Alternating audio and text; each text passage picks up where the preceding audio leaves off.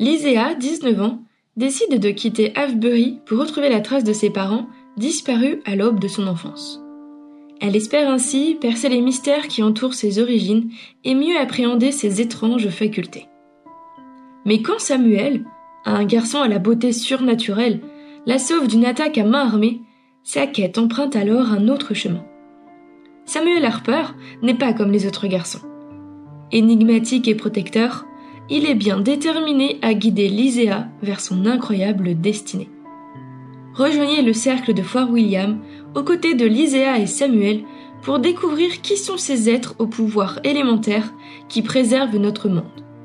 Vous serez alors à la croisée des destins, au cœur d'une romance passionnée mais interdite. Aloha Bienvenue sur le podcast auto-édition, je m'appelle Abby et je suis enchantée de vous retrouver pour une nouvelle chronique littéraire. C'est parti Un peu d'eau, un petit peu d'air, un petit peu de... en fait, chaque élément finalement. Bienvenue dans cet univers où la magie flirte avec notre réalité et où tout un peuple aux capacités incroyables se cache aux yeux de notre monde.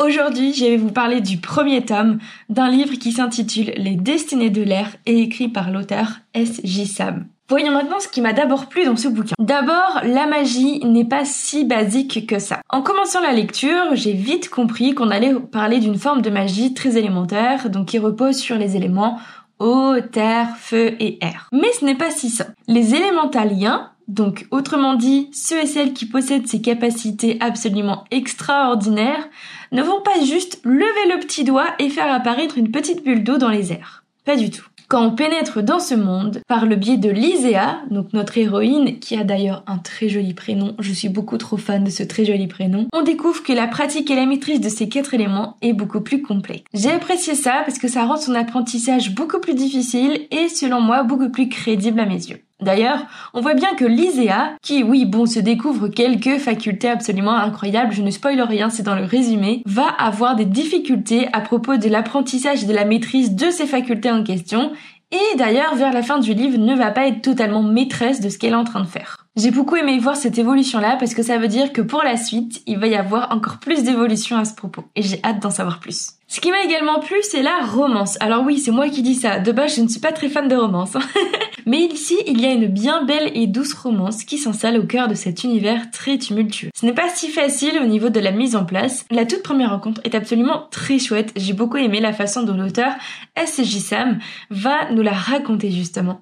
J'ai adoré le fait que les protagonistes vont voir leurs sentiments prendre un peu de temps à s'installer et à se développer. On a largement du coup de ce fait le temps d'apprendre à connaître aussi bien Lyséa que son futur amoureux. Et moi qui ne suis vraiment pas fan de, de romance, ici je l'ai vraiment apprécié par le fait que cette relation entre ces deux êtres n'est pas si simple et va au-delà finalement de, euh, de leur connexion, de leur lien. C'est bien plus important, c'est bien vraiment beaucoup plus euh, prenant, beaucoup plus imposant, ça va au-delà de leurs deux êtres. Autre chose qui m'a plu aussi, ce sont les mantras. Alors, sans trop vous en dire, sachez que les élémentaliens vont pouvoir se lier en quelque sorte à des animaux géants. Je ne vous en dis pas plus, je ne vous dis pas comment ni pourquoi, sinon ça s'appelle spoiler et spoiler, c'est direction le bûcher. En tout cas, on appelle ces animaux-là des mantras. Déjà, j'ai beaucoup, beaucoup, beaucoup aimé aussi bien leur euh, nom, euh, bien leur histoire, aussi bien leur origine dans ce roman. Je les trouve absolument fascinants et j'ai été conquise en fait tout simplement par leur existence dans l'univers. Du coup, je pense soudoyer l'auteur pour avoir le secret pour en avoir un moi aussi. Autre chose qui m'a beaucoup plu dans ce roman, c'est qu'on rencontre le méchant avant même de savoir que c'est lui le gros méchant de l'histoire. Alors, je fais un très très grand raccourci, mais vous avez l'idée. J'ai beaucoup aimé m'en rendre compte ça fait un peu peur, mais c'était plutôt chouette. Je trouve que l'histoire du méchant n'est pas assez développée que ce soit dans d'autres bouquins ou dans celui-ci. C'est un peu frustrant, j'aurais bien aimé en savoir plus, mais on apprend juste assez, on le rencontre juste assez pour euh, comprendre que c'est quelqu'un de très pourri et comprendre que euh, ses intérêts ne sont pas absolument euh, très sympathiques. Voilà. J'ai beaucoup aimé avoir eu cette espèce d'aperçu là sur le méchant de l'histoire. Et une toute petite dernière chose qui m'a vraiment plu dans ce roman, c'est la scène de fin qui est un écho à la première page en fait du livre et j'ai pris plaisir à retourner au tout début pour la relire et m'en imprégner davantage. Alors il y a bien un petit truc qui m'a un peu déplu. On suit l'histoire de Lyséa qui étant en pleine crise identitaire euh, va se retrouver propulsée dans tout ce nouveau monde, dans tout cet univers magique d'un seul coup, auquel elle a finalement toujours appartenu, on va se rendre compte en même temps qu'elle. Par contre, oui, de son ancienne vie, Peut-être qu'une fois ou deux, elle a passé un petit coup de fil comme ça à ses grands-parents, qui est sa toute seule famille qui lui reste, ou à sa plus proche amie, mais c'est tout.